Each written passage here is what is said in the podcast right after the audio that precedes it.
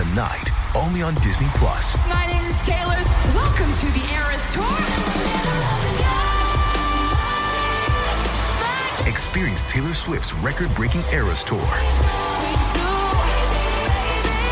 Does anyone here know the lyrics? Prove it!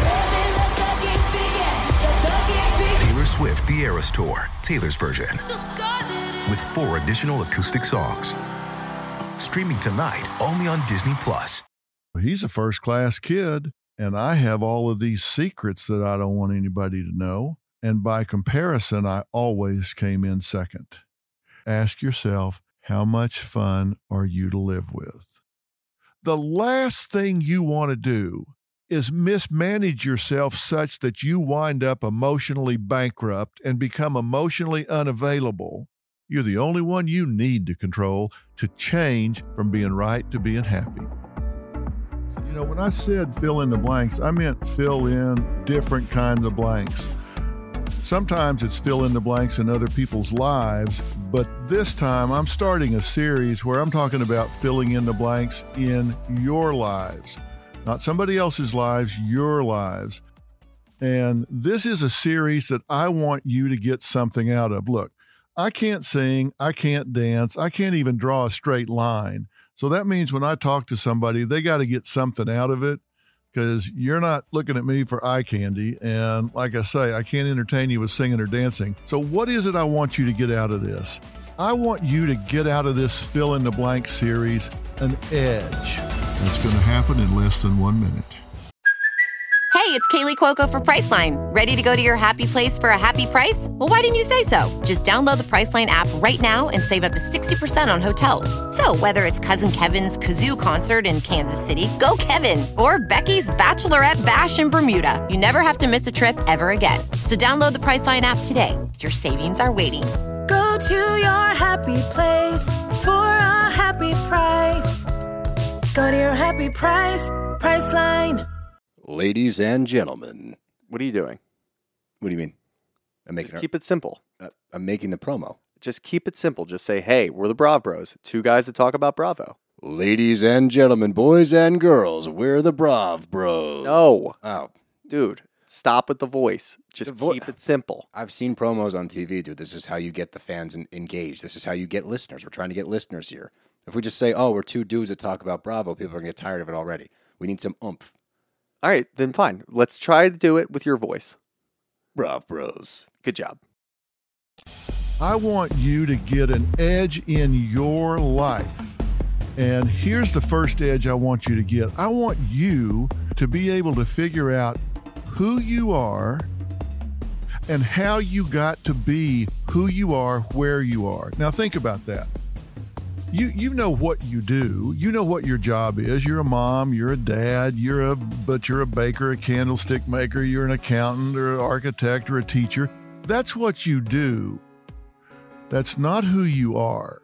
So I want you to know who you are and more importantly, how you got to be there. And I'm going to tell you how we're going to figure this out. All right. Now, to help you figure out that distinction, I've got to give you some tools to do that. Okay. And the first thing I'm going to ask you to do is move your position. To understand what I mean by that, I want you to fill this sentence in for me. How would you complete this sentence? I would rather be right than blank. Think about that. I'd rather be right than blank.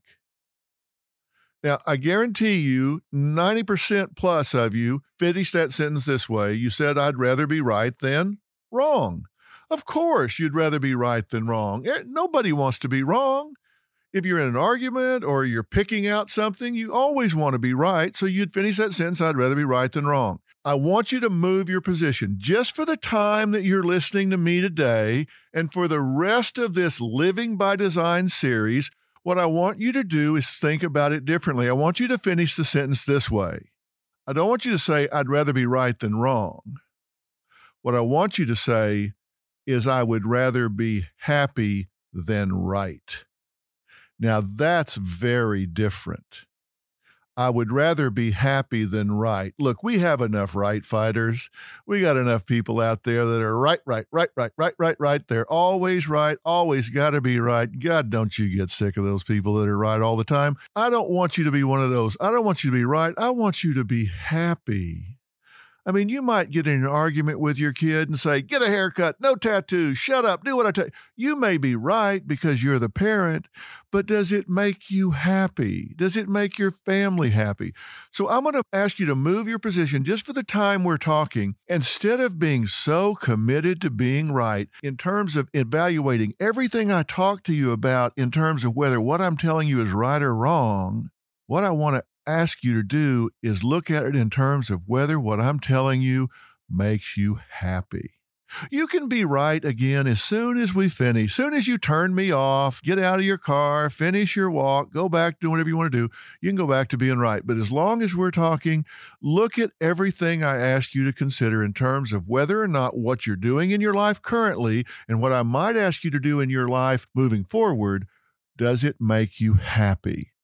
I don't care if it makes you right. What I care, does it make you happy? So I'm going to ask you to move your position from being right to being happy. And you know what? That might just stick. You just might decide, you know what? I've been right all my life. It's time to be happy. Now, when I say move your position, what do I mean by that? I mean, think about it. I can say, okay, stand at the hood of your car now move to the trunk of your car. That's moving your position. That's what I want you to do in your attitude, your mind. I actually want you to move your position. Now, what do you have to do to affect this change from being right to being happy? Well, let's call roll because I want everybody here that needs to be there in order for this to happen. And I got some good news and some bad news. It's a short list. Because the good news is the only person you need to make this change is you. The bad news is the only person you need to make this change is you. Now, why is that bad news? Because you can't blame anybody. You're not a victim. You can't say, well, my wife's got to change. My husband's got. No, they don't. No, they don't. They can do whatever they want to do. You have to be the one that changes your attitude. Maybe they'll change, maybe they won't. But when I call roll on who needs to be involved for you to stop being right and start being happy, you're the only one that's involved. You're the only one that you control. And doesn't that work out well? You're the only one you need to control to change from being right to being happy. So let's just get this right. If you're going to live by design, the design is for you. Everybody else you can inspire. I mean, you can get them all excited. Maybe they want to follow you, maybe they don't. But the only person you control is you. So let's clean your house first. We'll worry about everybody else later. By the way, that's always been the case. You have always been the only person you've ever controlled, and you have been doing it on purpose. You may not have thought you were, but you have always done this on purpose. Now, you're probably wondering why is a 12 year old sitting around wondering why people do what they do and don't do what they don't do? I remember the split second I became obsessed with that. We had a football game rain out when I was like 12 years old.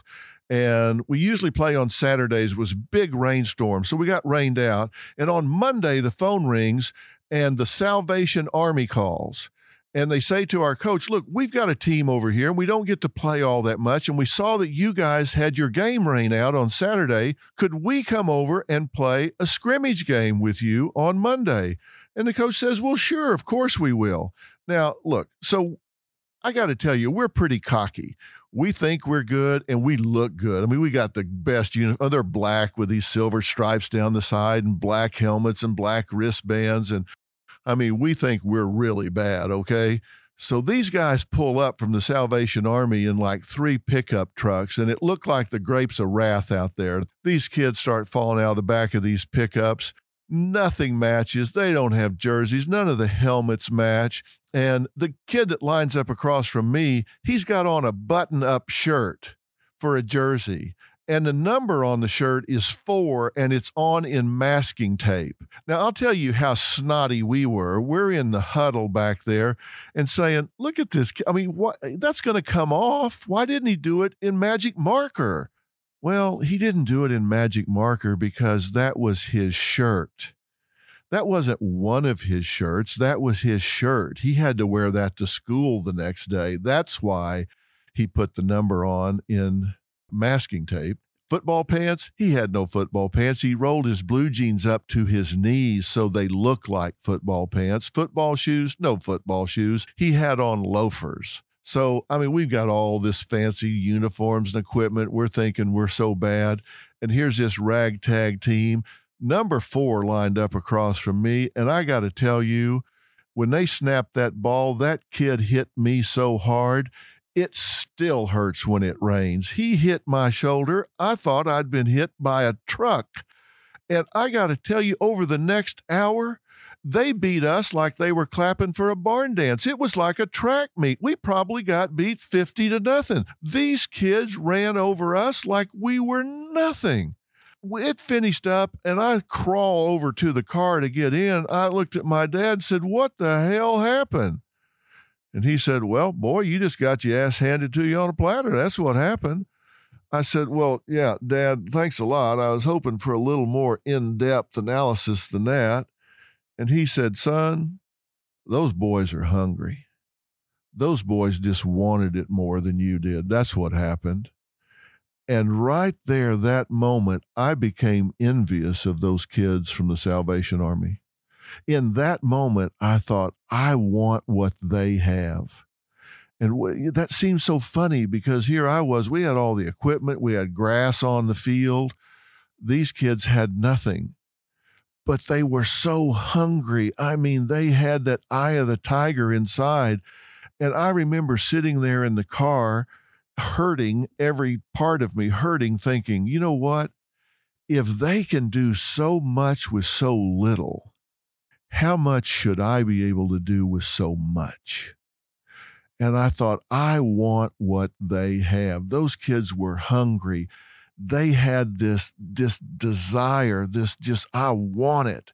And when they got a chance to play, when they got a chance to be on grass, they wanted to seize that moment and they ate our sack lunch. I got to tell you, and it wasn't just that day because I made friends with some of those kids and they weren't sitting around feeling sorry for themselves. They went the extra mile every time they got a chance. And trust me, if you do something in pattern, if you do something that's part of your personality, you do it because you get a payoff from it. And these kids got a payoff from being hungry. They got a payoff from being committed you get a payoff from it some way. And if you don't get something out of it, trust me, you don't continue to do it.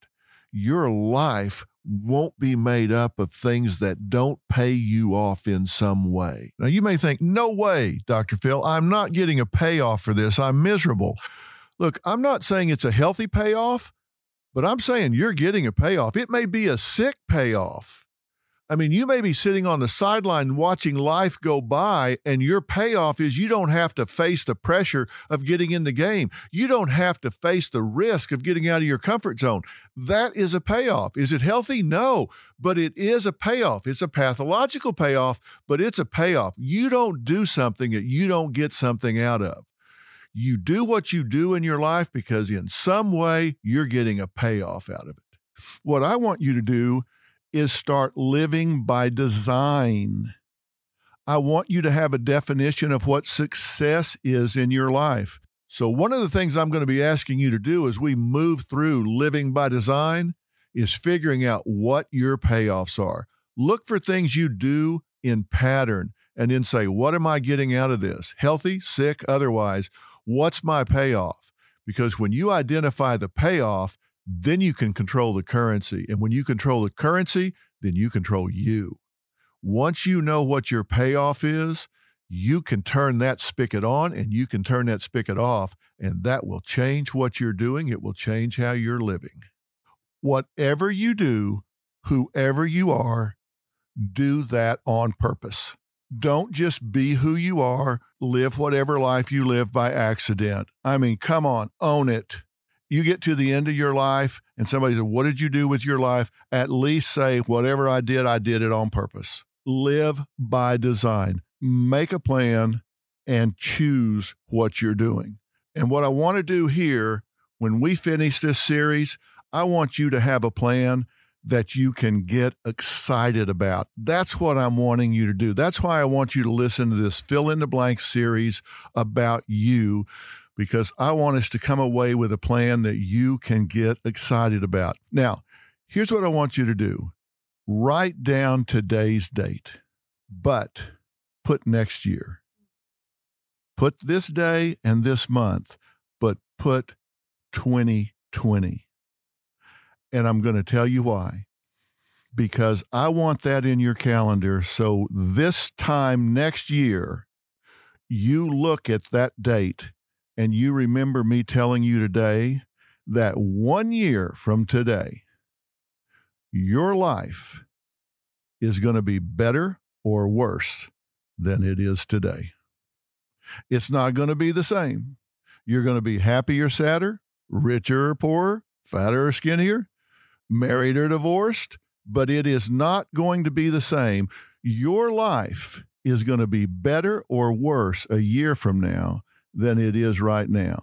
And a huge part of that is going to be a function of choices you make between now and then. And let me give you some bad news. Now that you've heard me say that, you're totally screwed. You cannot not choose because not choosing is a choice. Think about it this way picture a crossroads out in the middle of the country. Okay? A big crossroads out in the middle of the country. Think about it. It's just two highways crossing each other in the middle of the country. And you come to that crossroads. What are your choices? You can go straight ahead. You can make a U turn and go back.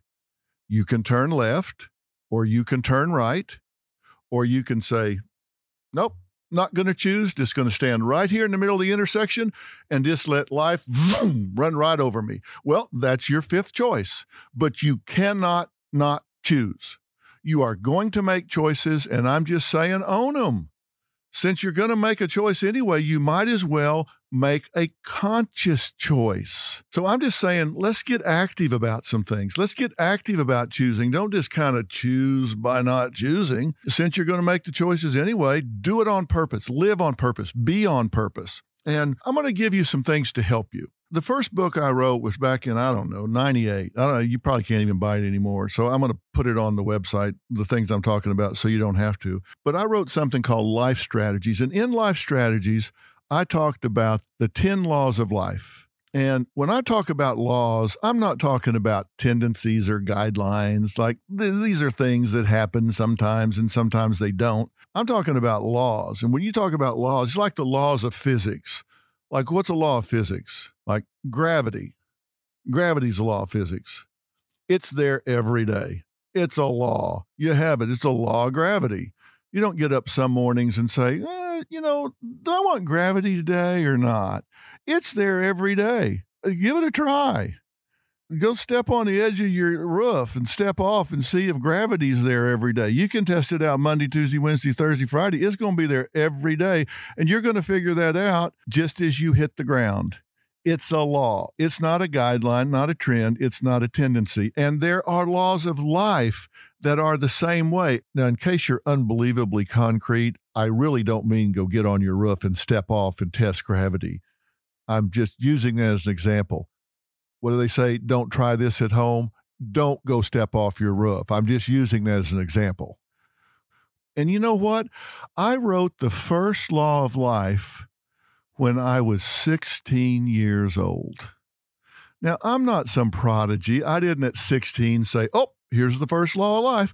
But in looking back, I learned the first law of life when I was 16 years old. I was working at Hallmark Cards in Kansas City. Y'all probably know Hallmark's based in Kansas City, and I was working at Hallmark Cards in Kansas City. I was on the four to midnight shift, and my job was to tear stuff up they were really big into human resources back then. So they matched personalities to jobs. They gave me a sledgehammer and a dumpster, and I was supposed to tear shit up. So I came in every day, put these dies that they printed the cards from on the corner of a dumpster and hit it with a three pound sledgehammer. That was my job. I thought, how long could this job last? How many could they have? I think they had about 10 million of them. And they said, okay, now I was there with this other guy. They said, now, okay, you're not going to have supervision because you're here from four to midnight and it's really noisy. We're going to put you off in his warehouse. You're mature enough to work without supervision, are you?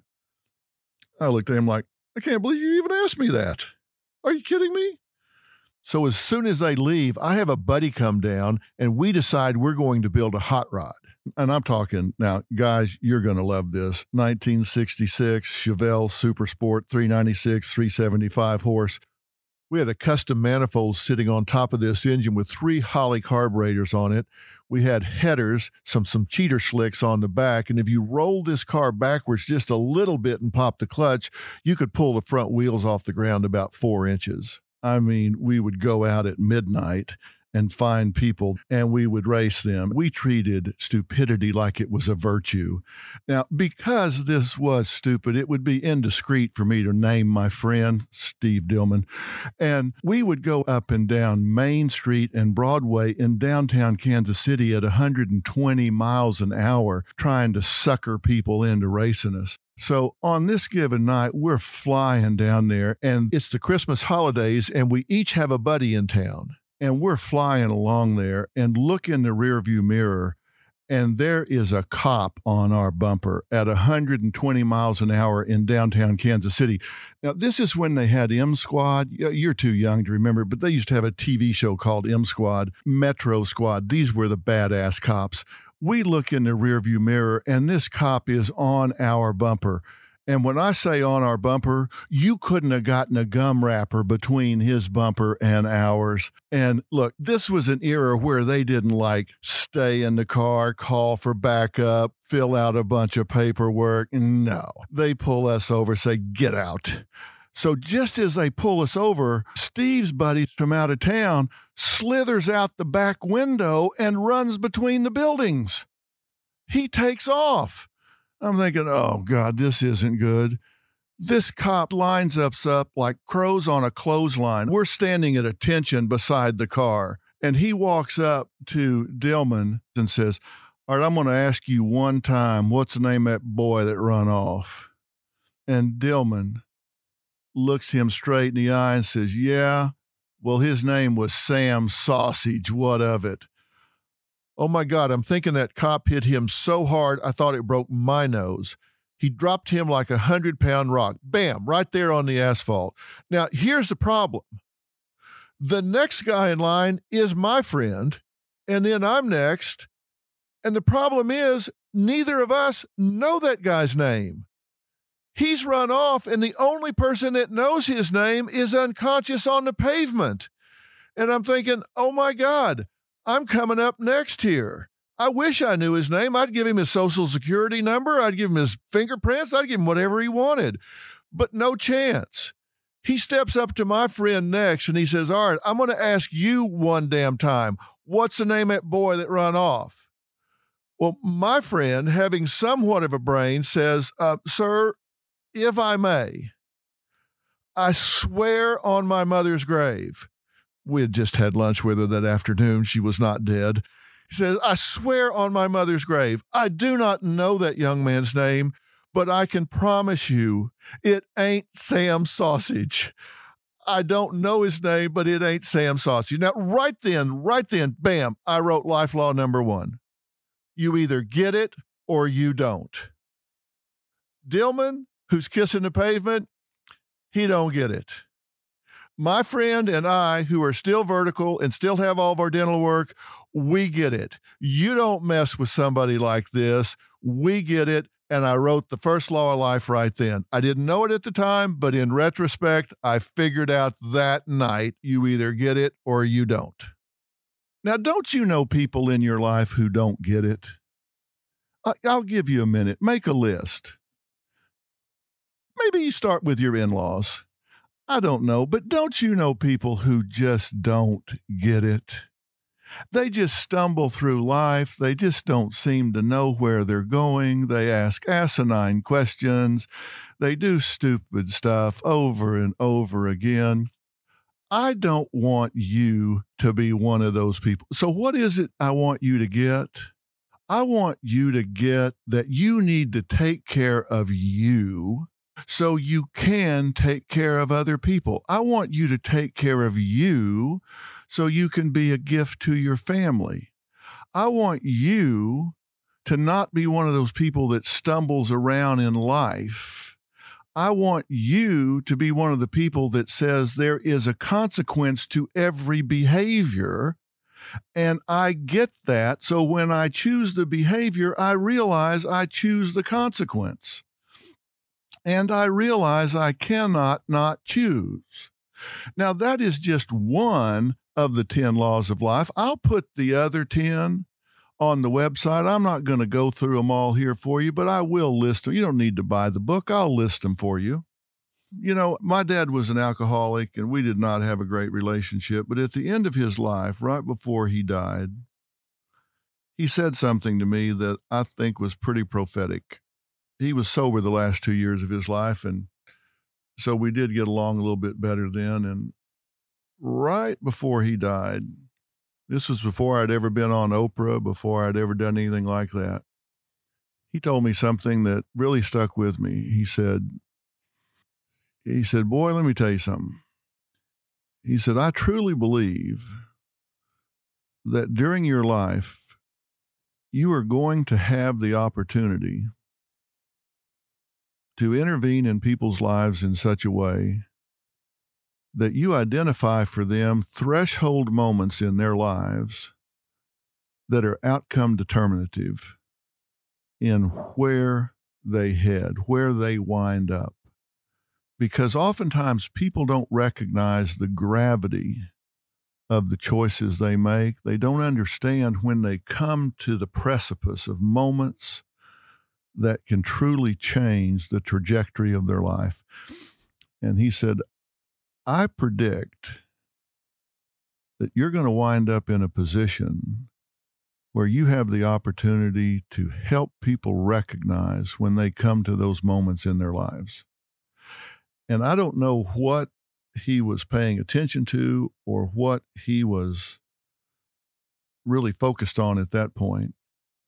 But what I want you to get is I don't want you to stand at the end of your life and look back over it and say, with 2020 hindsight, I recognize now that I missed some key opportunities to change the trajectory of my family. I missed key opportunities to change the trajectory of my life. I want you to stand at the end of your life and recognize that you were alert enough, that you were situationally aware enough, that you recognize those critical choice points when they occurred. I want you to stand at the end of your life and say, you know what? I got a wake up call that made me be one of those people that gets it that made me stop stumbling through life and pay attention to what's going on so I could seize the moment, seize what's there, and live on purpose. And that's what this series is all about. Because, you know, I believe that everybody has a personal truth. And the personal truth, you have one, I have one, Everybody has one. A personal truth is what you believe about yourself when nobody else is looking, nobody else is listening. You have a social mask. We all do. I do. You have one. It's when we put our best foot forward. You know, we always talk about putting on our Sunday best. Uh, at least we did in the South. You know, we always dressed up to go to church. We put on our Sunday best, put on our Sunday suit, Sunday shirt, washed our face, went to church. That's your social mask. I'm not talking about that. I'm talking about what you believe about you when you don't have your social mask on. And if you aren't honest with yourself about that, then you can't deal with reality. You can't deal with your authenticity. And here's why that's so important we generate the results in life that we believe we deserve.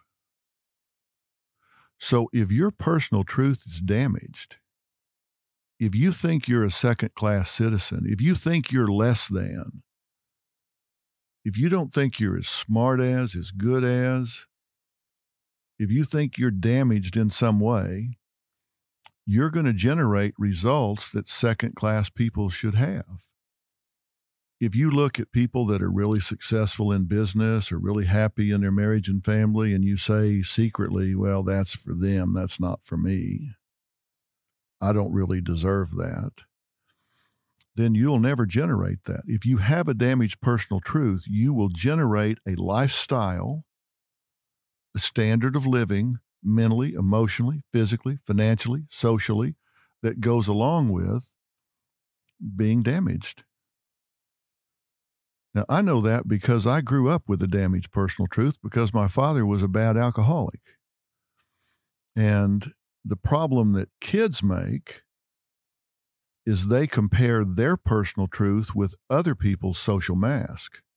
So I would go to school knowing that our utilities were turned off last night. I would go to school knowing that my father came home drunk and got violent in the kitchen with my mother and sisters. I would go to school knowing that the car had been repossessed and the windows had been kicked out of the house. And compare myself to the kid in the next row who had a clean shirt on and a scrubbed face and a smile and say, you know, he's a first class kid. And I have all of these secrets that I don't want anybody to know. And by comparison, I always came in second. So I had a damaged personal truth. And fortunately, I was able to figure that out and heal that damaged personal truth. I was able to identify a currency at a young age that was able to validate me because I was an athlete at the time. And so I got a lot of strokes, a lot of currency, a lot of income for being an athlete, both in my family and outside my family. And so I started to think, well, I, am not just from a broken family. I'm actually, I have an identity as an athlete and I was first string, first team, first this, first that. And I thought, well, that doesn't jive with being second class. So it started to create what's called cognitive dissonance within me. I had a conflict I had to resolve, and I decided to resolve it as being first class instead of second class. Now, you have to ask yourself what is your personal truth? What do you believe about yourself? And here's how you need to do that you need to turn your ear inward and ask yourself what you say to yourself. What's your internal dialogue?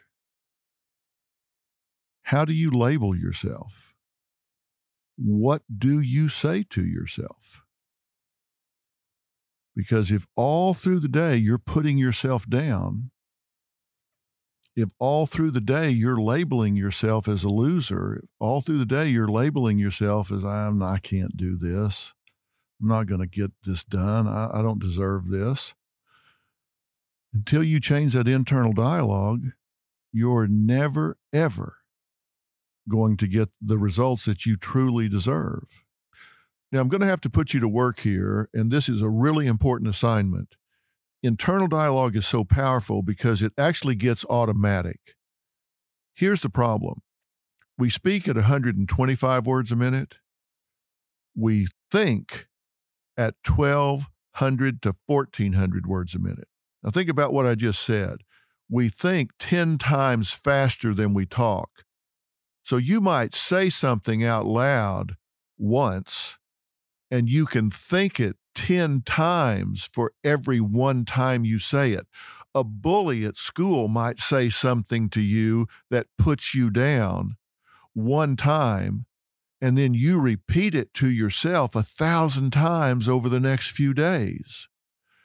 So I need you to really turn your ear inward and listen to what you're saying to yourself. And it's not enough to just think about it. I need you to go to the website that accompanies this podcast and you'll find that at drphilintheblanks.com. For this episode, you're going to find worksheets there, and one of them is going to be labeled Internal Dialogue. I'm going to have a few examples there of what I'm talking about, what constitutes internal dialogue. And I want you to start making a list of what you say to yourself.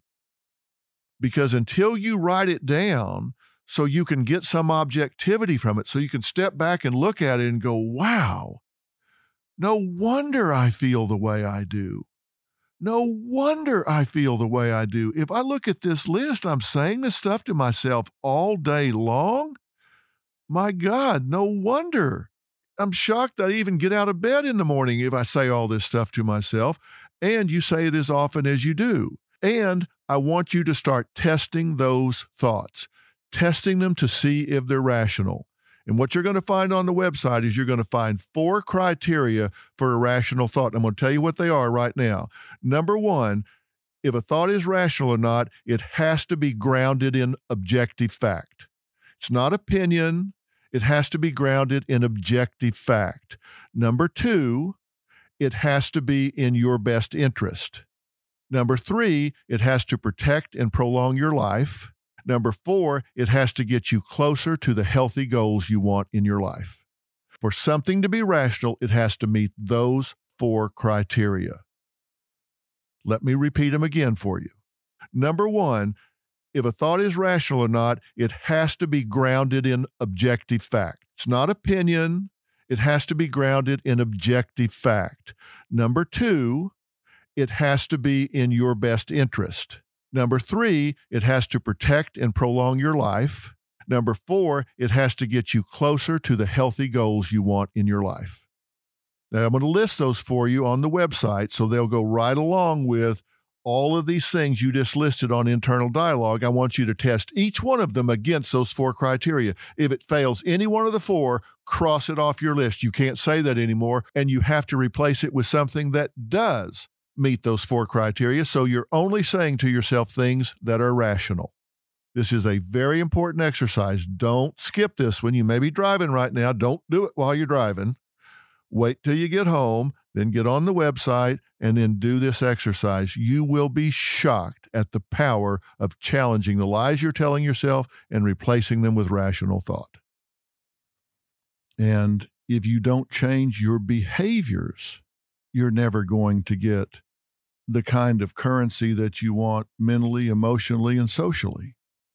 And some people hide from their personal truth by being a workaholic. I was doing a life skills seminar one time, and I, I, had a woman come up to me afterwards, and she said, "You know, I was listening to everything you said, but I just, I just don't have time for it." I mean, I, I said, "Really? Where do you live?" She said, "In a white suburban." I said, "What do you mean?" She said, "I live in a white suburban. I have four children, and they go to four different schools. One of them plays soccer, one of them plays basketball, one of them's in band, and one of them doesn't do anything.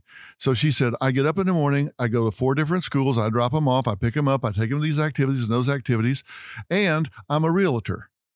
So I'm racing around, showing homes, going here, going there, going here, going here, going there. And she said, I'm just, I'm just, I'm just, I'm just burning out. She said, I just feel like I'm just going to explode any second. And I said, Well, uh, do something for me. I said, after you drop those kids off to school tomorrow, I, I want you to go home, turn your phone off, take the phone off the hook, lock the doors, go run a bath, even a bubble bath. Get the stupidest magazines you can find and just go spend 30 minutes relaxing in a bubble bath. She looked at me like I was insane.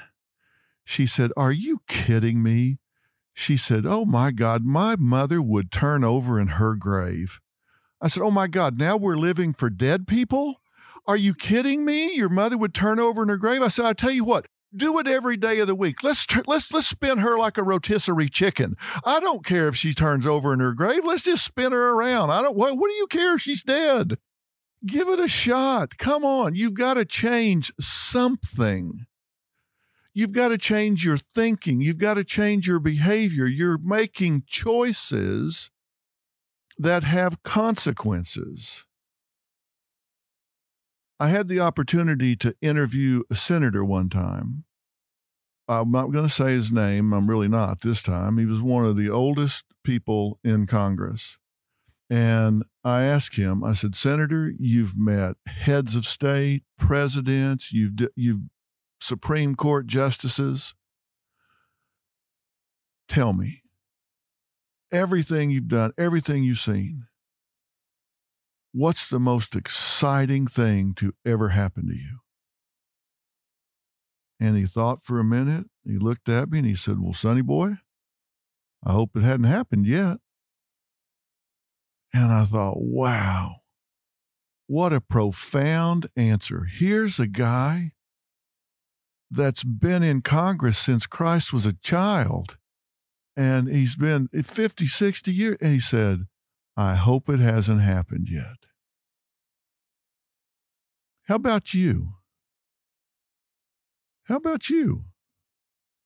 I mean, if you're 40 years old, you've lived 14,000 some odd days, and life expectancy now is pushing into the 90s. Are you one of those people that if I say, What do you do for fun? And you say, Well, you know, well, we used to fish. You know, we used to we used to take a couple weeks and travel. When's the last time you did that? Oh, it's been what is it, Mama? Been six years, seven years? Really? Last time you had fun was six or seven years ago? Well, you got 40 years left. And the last time you really gave yourself permission to have fun was six or seven years ago, and you got 40 years left? That's a long, long time to do what you're doing. That's a long time to be boring. I mean, come on. This is no dress rehearsal. You're burning daylight, man. You got to figure out, I got to redefine my life. I got to redefine this. And I'm going to end this conversation with one question I want you to ask yourself and just let this weigh on you a little bit just how much fun are you to live with? Ask yourself that. Don't ask yourself, I'm not asking you to change everything at one time. Just ask yourself this How much fun are you to live with? The formula for a successful relationship is this Number one, it's based on a solid underlying friendship, which means first, what do friends do? They share things, they support each other, they laugh, they talk, they, you know, they're friends, they invest. It's based on a solid underlying friendship and it meets the needs of the two people involved. Now, think about that. It meets the needs of the two people involved. That means you've got two jobs Job number one is to work to discover the needs of your partner. Job number two is work to teach your partner your needs. Now, if both of you are doing those two jobs, if you're working to teach your partner your needs and you're working to learn your partner's needs, then you're both teaching and learning at the same time. If he or she is both teaching and learning at the same time, then you've got two people moving towards each other. You're each trying to learn the other's needs and teach the other person your needs. All of a sudden, you're moving towards each other with the common goal of creating intimacy. That might require turning the television off.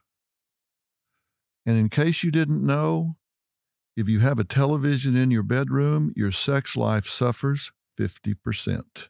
55.0%. So if you want to get lucky, kick Kimmel and Fallon and Conan and Corden to the curb. Get them out of your bedroom, but ask yourself, how much fun are you to live with? When I talk about how much fun you are to live with, I don't mean just for your spouse or your kids. I mean you.